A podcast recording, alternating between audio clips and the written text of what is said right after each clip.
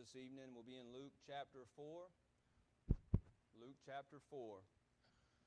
Good place to be. I love being in church, love being around church people, love to be around the Bible, love to be around people who love Christ. I just love to be here. It's wonderful. It's a wonderful place to be. Can't think of any other place I'd rather be than the church house. Amen. Luke chapter 4 and verse 16, we'll start to read here. The Bible says, And he, that's Jesus, came to Nazareth where he had been brought up. And as his custom was, he went into the synagogue on the Sabbath day and stood up for to read.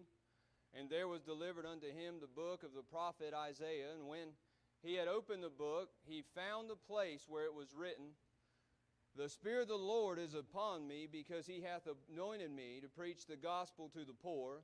He hath sent me to heal the brokenhearted, to preach deliverance to the captives, and recovering of the sight to the blind, and to set at liberty them that are bruised, to preach the acceptable year of the Lord. And he closed the book, and he gave it again to the minister, and sat down. And the eyes of all them that were in the synagogue were fastened on him. And he began to say unto them, This day is the scripture fulfilled in your ears. And all bare witness and wondered at the gracious words which proceeded out of, the, out of his mouth.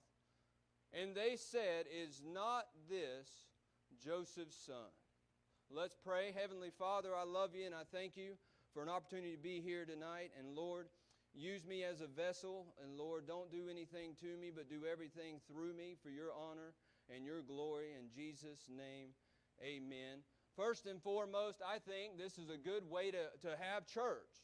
They went to a certain place on a certain day, and the Bible says they opened up a book. They didn't open a guitar case, they didn't open a new idea. They opened the book and they let God speak. I think that's a good way to have church then, and it's a good way to have church now. Just let God do His thing with His Word of God and let it help people and let it, let it help lift people up.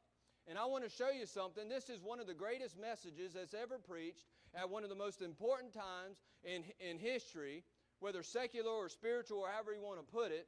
And it is preached by one of the greatest preachers. If you look at verse 18 and 19 and 21, that is Jesus speaking. Jesus comes into the church house and he says, I have been anointed. He says, I have been anointed to preach the gospel. He's reading Isaiah 61. He said, Remember Isaiah 61? Isaiah 61 wasn't just about somebody, it was about me. Jesus Christ, God Himself walks this earth, opens the Bible one day at church, and He says, You know that verse about the anointed one? That's me. The anointed one was the Christ. The anointed one was the Messiah. And whenever, to, to get anointed, there was three offices in the Bible. A prophet, priest, and a king would get anointed.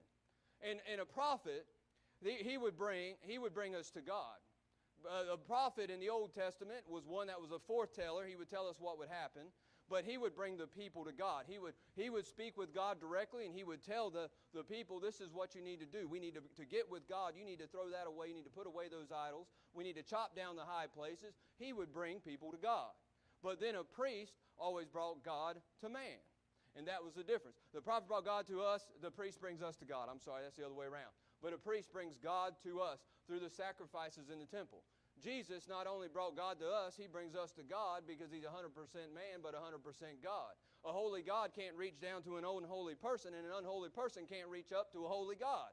So God Himself, 100% man and 100% uh, God, can, He can reach down to a sinful man with his, with his flesh, even though He's not sinful, and He can reach up to a holy God. And He says, Come together for our sakes. John 3.16 says, For God so loved the world that He gave His only begotten Son, that whosoever believeth in Him should not perish, but have everlasting life.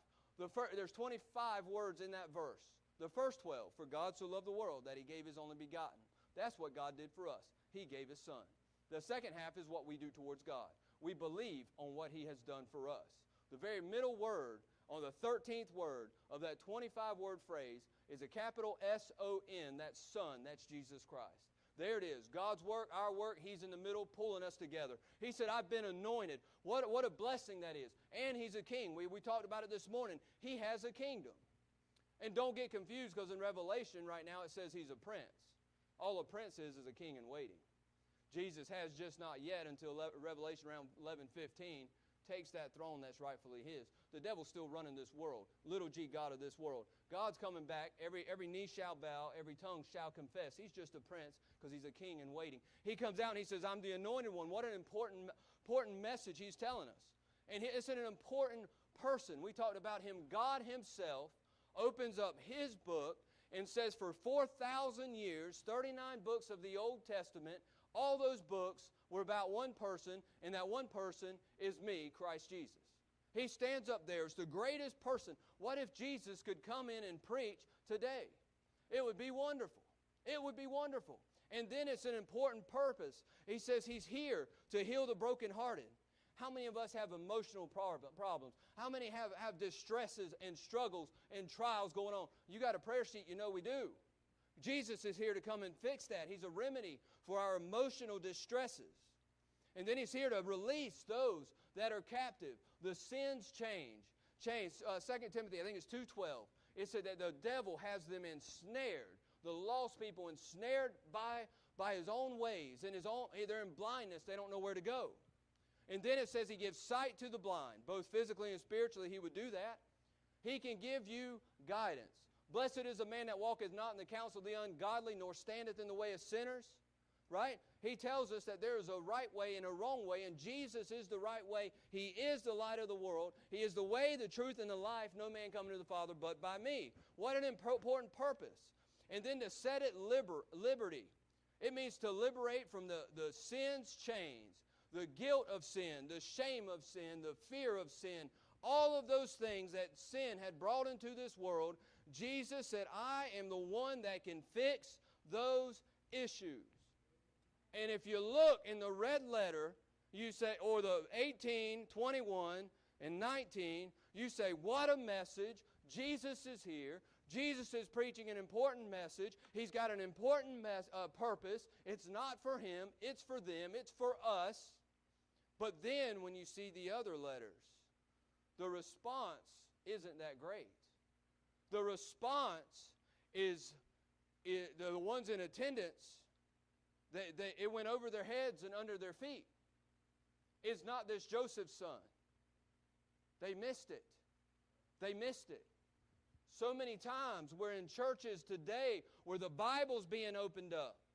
The preacher's been preaching something that can help us because it's not his opinions, but it's God's Word and we sit there for 30 minutes, 45 minutes, an hour, and we miss the message.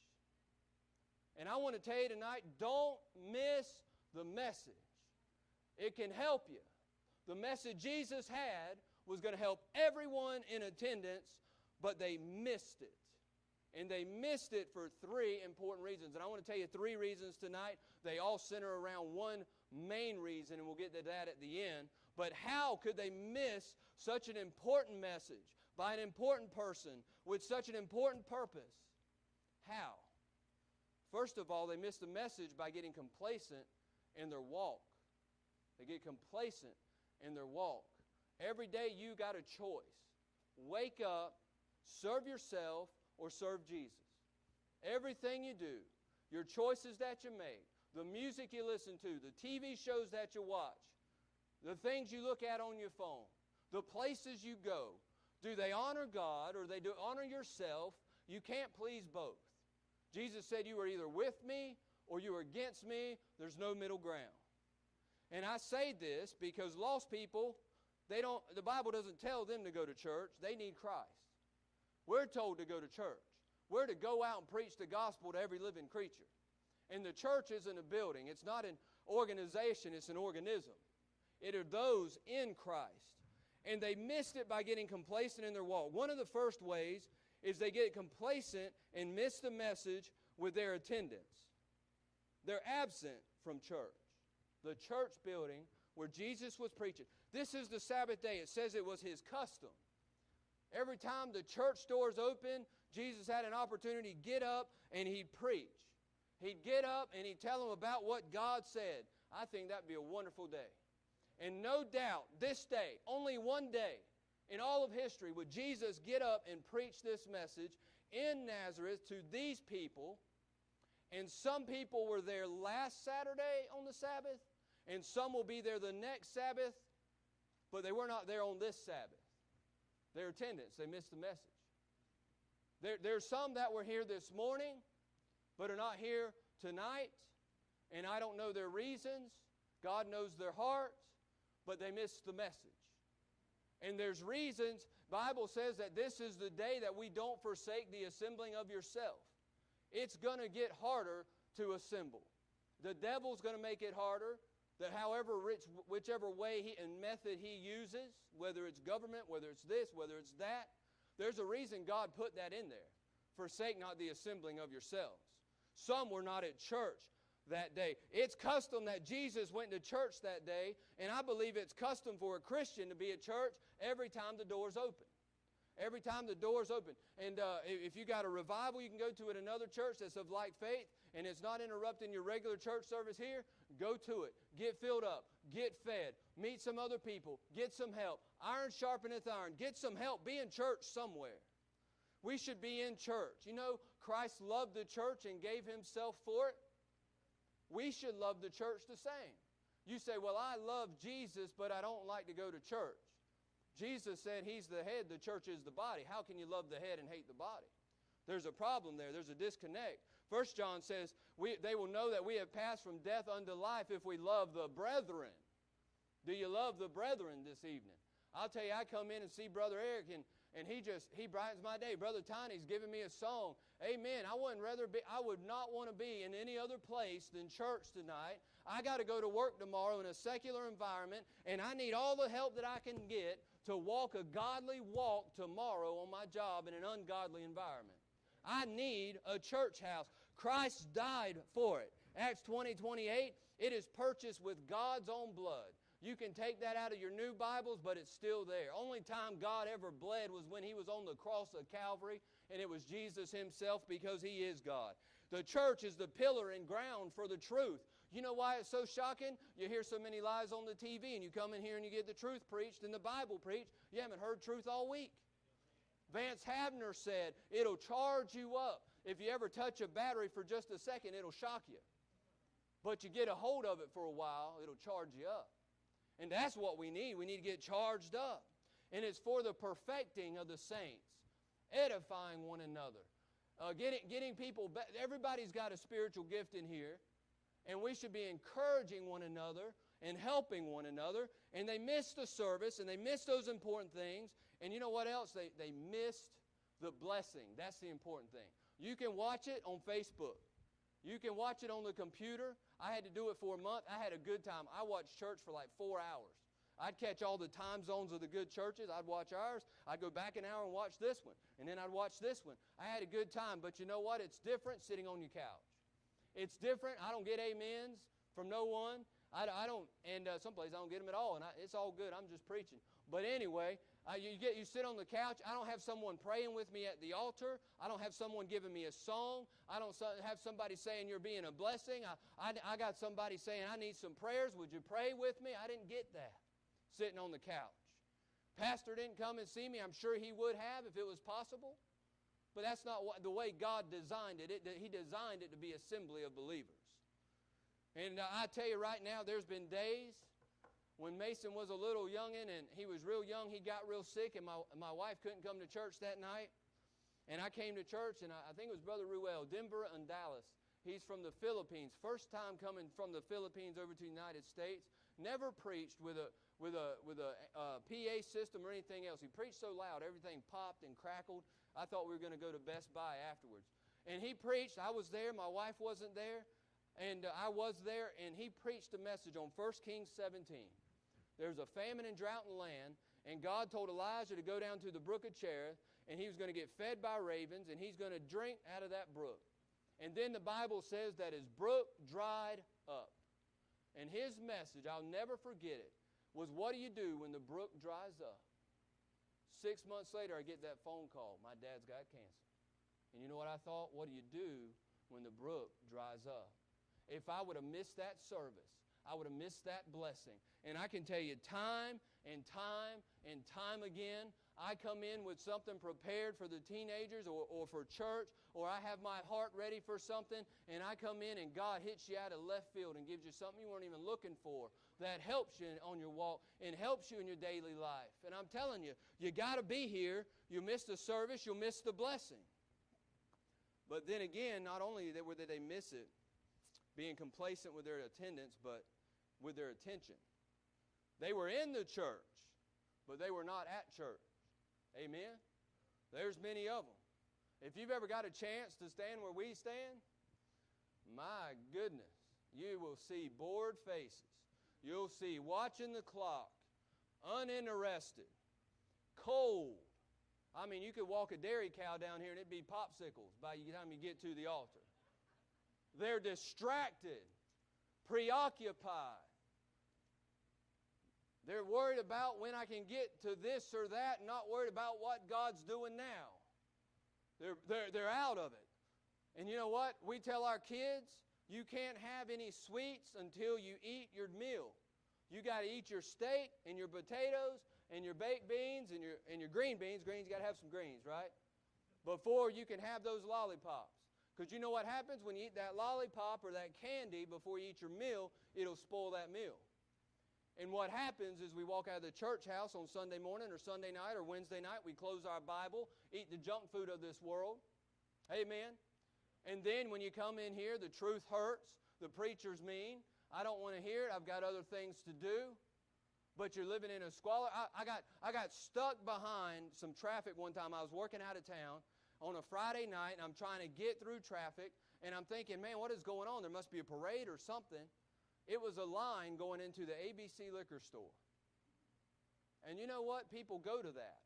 People go to this. And I, as I drove by, it caught my mind. I said, what's ABC stand for? I know they put it that way for the phone book so you can find it quick. But another bad choice. You know what? People, are looking for stuff. People are, are looking in this world for Jesus Christ, and you know what? They make another bad choice. I gave a gospel track to a guy walking out of a gas station the other day, not too long ago. He has a gospel track in his hand. I didn't see his other hand. He has a lottery ticket. And there it is. What's going to be your choice? Where are you going? Track goes in the truck, scratch, scratch, scratch. You know what? You just wasted your money for one. Two, if you would have got that money, it wouldn't get you to heaven. It'd probably make you more miserable if you ever see the results on, on people that win the lottery. It's never good. Money, money's a snare lack of interest, Laodicean age. Look at that. Lukewarm. They are in need of nothing. They have everything. They've got the crowds, they've got the music, they've got everything. But it says Jesus stands on the outside and knocks. I'd rather have nothing of this world and only have Jesus. And I'm telling you, it's a lack of interest. We need church. We need to be in church. We, we're not going to have many more Father's Days that are good Father's Days if we don't have church. If we don't have men in here trying to be good, godly fathers, women trying to be good, godly mothers, and good, godly mothers te- and good, godly fathers teaching their children to be good, godly children. We can't do it without that. They missed it because they got, they got complacent in their walk. They missed it. Jesus is preaching. And anyone that's taught a Sunday school, this should be a blessing to you. Because if Jesus will show up and no one will listen, you keep doing what you're doing. They're probably not going to listen to you either. Amen. And then it says, Is not this Joseph's son? They missed it because they became critical with their words. Critical, it means inclined to find fault or to judge with severity, often too, too readily. How did they become so critical? He is Jesus. He's born of a virgin. He's here. He just said, I'm here. And, and notice what it says in verse uh, 22. Let's see, where are we going? We're going to be 20. Jesus closed the book, gave it again to the minister, and sat down. And the eyes of all them that were in the synagogue were fastened on him. Notice that all. All of them. Everyone at this church service looked up and said, Boy, there's been a lot of people read the Bible, but that guy really believes it. Probably because he wrote it, he knows all about it. And then, verse 22, they said, All were amazed, but they said. All were amazed, but they said. Remember in Numbers 15, I believe it is? where the 12 spies go over, two came back and said, Boy, it's a land of grapes and we've got all this. It's the land of promise. Ten, all, all said, Boy, it was a great, great, great place. But ten, the other, the other ten said, Look at this. He goes, Wait a minute. He said, They. And you know what? They ended up making all of Israel walk in the desert for 40 years. Should have been an 11 year journey. All were there, but they made the mistake. All were here in this church service, but they made the mistake of being critical. They all wondered. In Matthew 13, 55 through 57, it says they were offended in him. That means to be displeased and disagree with him on what he said. They were offended in him. It didn't meet their expectation. He's a carpenter, not a king. Who does he, you think he is? He was born in Nazareth. Has any good thing came out of Nazareth? Right? They, they were looking. They, they called him the son of fornication. He's an illegitimate child. How can he be Christ? And you'll see what happens. In, in James 3 6, we see the member. James 3 6, and the tongue is a fire, a world of iniquity, so is the tongue among our members that it defileth the whole body and setteth on the course of nature, and it is set on fire of hell. What's the most dangerous church member in here? The one you walk in that's in between your teeth and in your mouth. That's the most dangerous member that James says. He said, That member. He said, It defileth the whole body. And I don't, I don't doubt that he's talking about the whole body of Christ. And one member, that is the one member that we all have power to control. And one member we must always keep our eye on. And why did they speak from where they spoke from? Why did they say, Is not this Joseph's son? Because out of the abundance of the heart, the mouth speaketh. Their heart, was rotten, so their speak was, speech was rotten. Garbage in, garbage out. Ecclesiastes 10 7, 10 11 says, Surely a serpent will bite without enchantment, and a babbler is no better. You don't have to entice a snake to bite you, and you don't have to entice some spe- people to speak negatively about someone else. You don't have to entice them. A babbler, that's idle talk. It does nothing. It just rolls, and, and it just, they, they can't help it. They just talk. All of them are amazed. Wow, what a wonderful message. The Messiah is here. Is not this Joseph's son? A wet blanket on the truth. All were in wonder, W O N D E R, and then they all wondered, W A N D R, because of a few people and what they said. How many people are not in church today because they sit here and they, they listen to the preaching, they get in the car, they talk to their spouse? Can you believe the preacher said that? Would you believe he would say that? He's reading my mail. He's doing this. And the person, oh, this and this and this, the children, they grow up thinking they don't ever listen to the preacher. Nobody in the church is any good. They're all liars. They're all a bunch of misfits, which we are, amen, and we're saved by the grace of God. But they'll, they'll not go to church because of that. They'll not go to church when they get a, why should I go to church when it's so bad? James 1.19, here's some rules for it. Wherefore, my beloved brethren, let every man be swift to hear, slow to speak, and slow to wrath.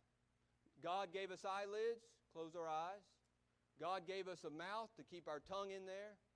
But God did not give us gates on our ears, swift to listen, slow to speak. And then, great, somebody said one time, great minds, they'll talk about ideas. Good minds will talk about things and stuff. Weak minds always talk about people.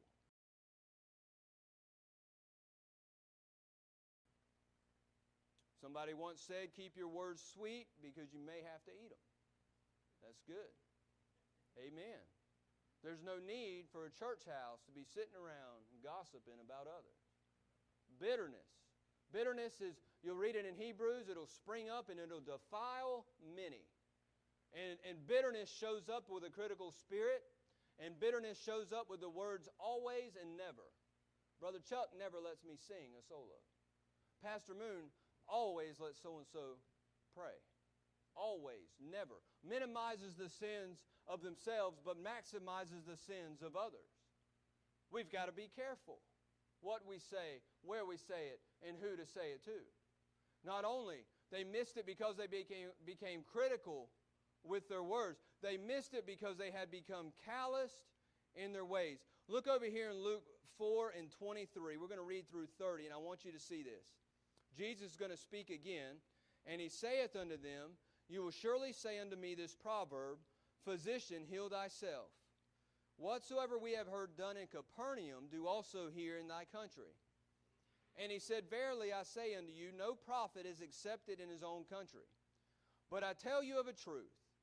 Many widows were in Israel in the days of Elias, when the heaven was shut up three years and six months, when great famine was throughout all the land.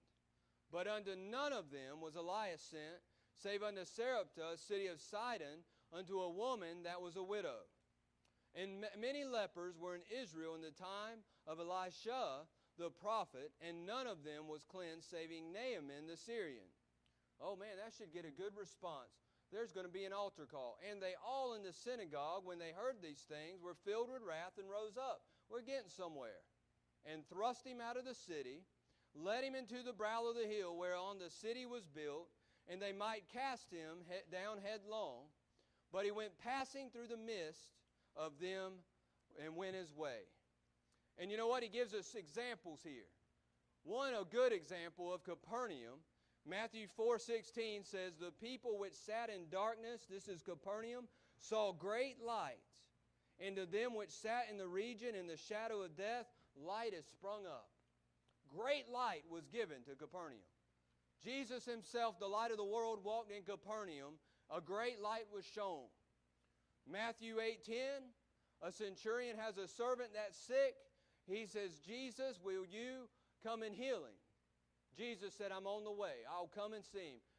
He says, "No, just speak the word." And let me tell you today it's the same. The word of God is just as powerful as his presence. And Jesus says, he says, "I've not found such great faith." There's great works in Capernaum. Uh, oh my God, who ate the pizza? There's great faith in Capernaum. And then Jesus is going to have to rebuke them a little bit later because they are going to fall. But at this time, Matthew 11 23, he says that there was mighty works done. A great light is shown. A great, great faith responds to it. And great works were done in Capernaum. So great so that if those same works were done in Sodom and Gomorrah, God wouldn't have rained down fire and brimstone. But then, he shows the past examples. He says there was in Israel in the days of Elijah, Elijah that the heaven was shut up. Remember, there was a great famine throughout the land. The Bible says in the Old Testament to Israel, they had earthly blessings. We have spiritual. So that uh, claim it and name it in the prosperity gospel doesn't go towards the church this day. It's a lie of the devil that we have our spiritual blessings there in heaven. But he told Israel, he said, blessings, he said, obedience equals blessings, curses, cursings, uh, disobedience leads cursings, right? So we have that. He's talking about there's a famine in the land. How do you get a famine in the land? They, Israel had disobeyed God, started worshiping idols. God took that blessing of rain away. And when you don't have rain, you have a drought. And when you have a drought, you don't have food and you have a famine. He says there were unbelievers in the land of Israel, and God had to take his great light and shine it into a Gentile city called Sidon. Sidon was also called Zidon, and Jezebel was a Zidonian, and that was a wicked place. But he found a little widow lady. If you look back in 1 Kings chapter 17 and 8 through 16, he said, Thy God. He, he, she knew who God was. In this one town, she said, Let me bake a cake and me and my son will die. And God looked down and sent his prophet over there to save them because there was more faith in her house than all of Israel combined. And he looks over at Nazareth and he goes, I'm going to have to go somewhere else. You don't want to accept me here, I'll go somewhere else. God chose to go where faith would be found. And then he goes to the great enemies of Israel. He goes to Syria. Syria was never a kind neighbor to Israel. But there was a leper there. His name was Naaman. He was a mighty man. 2 Kings chapter 5. And he goes and sees Elisha, jumps into the Jordan, goes down seven times. The seventh time he comes up uh, skin like a baby. And he believed God. God had that little maid in, first, and second Kings 5, unnamed, but, but known to God. God looks down, puts her in Holy Writ, and she says, I know a prophet that can heal him. God found some faith in Syria. God found some faith in Sidon. But God could not find faith in Nazareth. The same light was shown in Nazareth. But the, but, the, but the light was rejected and no faith was found, so no great works were done. Jesus marvels a couple times in the Bible. One, he marvels in Matthew 8:10 about the great faith in Capernaum. And then in Mark chapter 6 and verse 6, he marvels. He marvels at the unbelief in Nazareth. It says in Matthew Mark I mean Mark 6 verse 6 and he, Jesus, marveled because of their unbelief. He marvels at great faith and he marvels at the unbelief. They were not willing to allow the truth to change them, so they were going to change the truth. It says it right there in verse 25, but I tell you truth. And their response was to stand up, thrust him out of the city, throw him over a cliff. One, they had the wrong attitude. They spurned the truth. They, they, they kicked against it. I don't want to hear it. Comes from their hearts and their minds, and, and, and it comes from pride. It comes from sin. It's straight from the depths of hell. That pride is. Came from the wrong attitude, and then it led to the wrong actions. It started in their heart. All sin starts on the inside before it's ever an outward sin. Before adultery is ever created in a marriage, that person has already thought about it in their heart before someone ever goes out and steals something and actually physically takes it from somewhere that it doesn't that they haven't paid for and it doesn't belong to them, they have committed that sin in their heart. That's what the Bible says. They had the wrong actions. Their inward feelings would, would finally bubble up and there'd be an outward action. And then the wrong result, instead of rejoicing in the truth that was spoke of, they tried to silence the truth by throwing it over the cliff. Boy, how are we in this American day and age? Of do as you feel and do as you say. Sensual is what Jude says. Of the devil, not spiritual. Hide the truth and suppress it. But let me tell you, the truth never looks for a fight, but it always finds one. Always has and always will. They were disturbed by the truth, so they distanced themselves from the truth. And then they tried to destroy the truth. But look, their efforts were denied. You, look, look, you got Luke 4? Do you have Luke 5 in your Bibles? Does the New Testament stop at Luke 4 on that verse? No, it does not. No, it does not. Luke 4 isn't the last chapter in this gospel in your Bible. The truth is like a lion, Spurgeon said. Whoever heard of defending a lion, just turn it loose and it will defend itself. They can, they can spurn him, they can, they, can, they, can, they can try to get rid of it, they can try to silence the truth, but it's still here.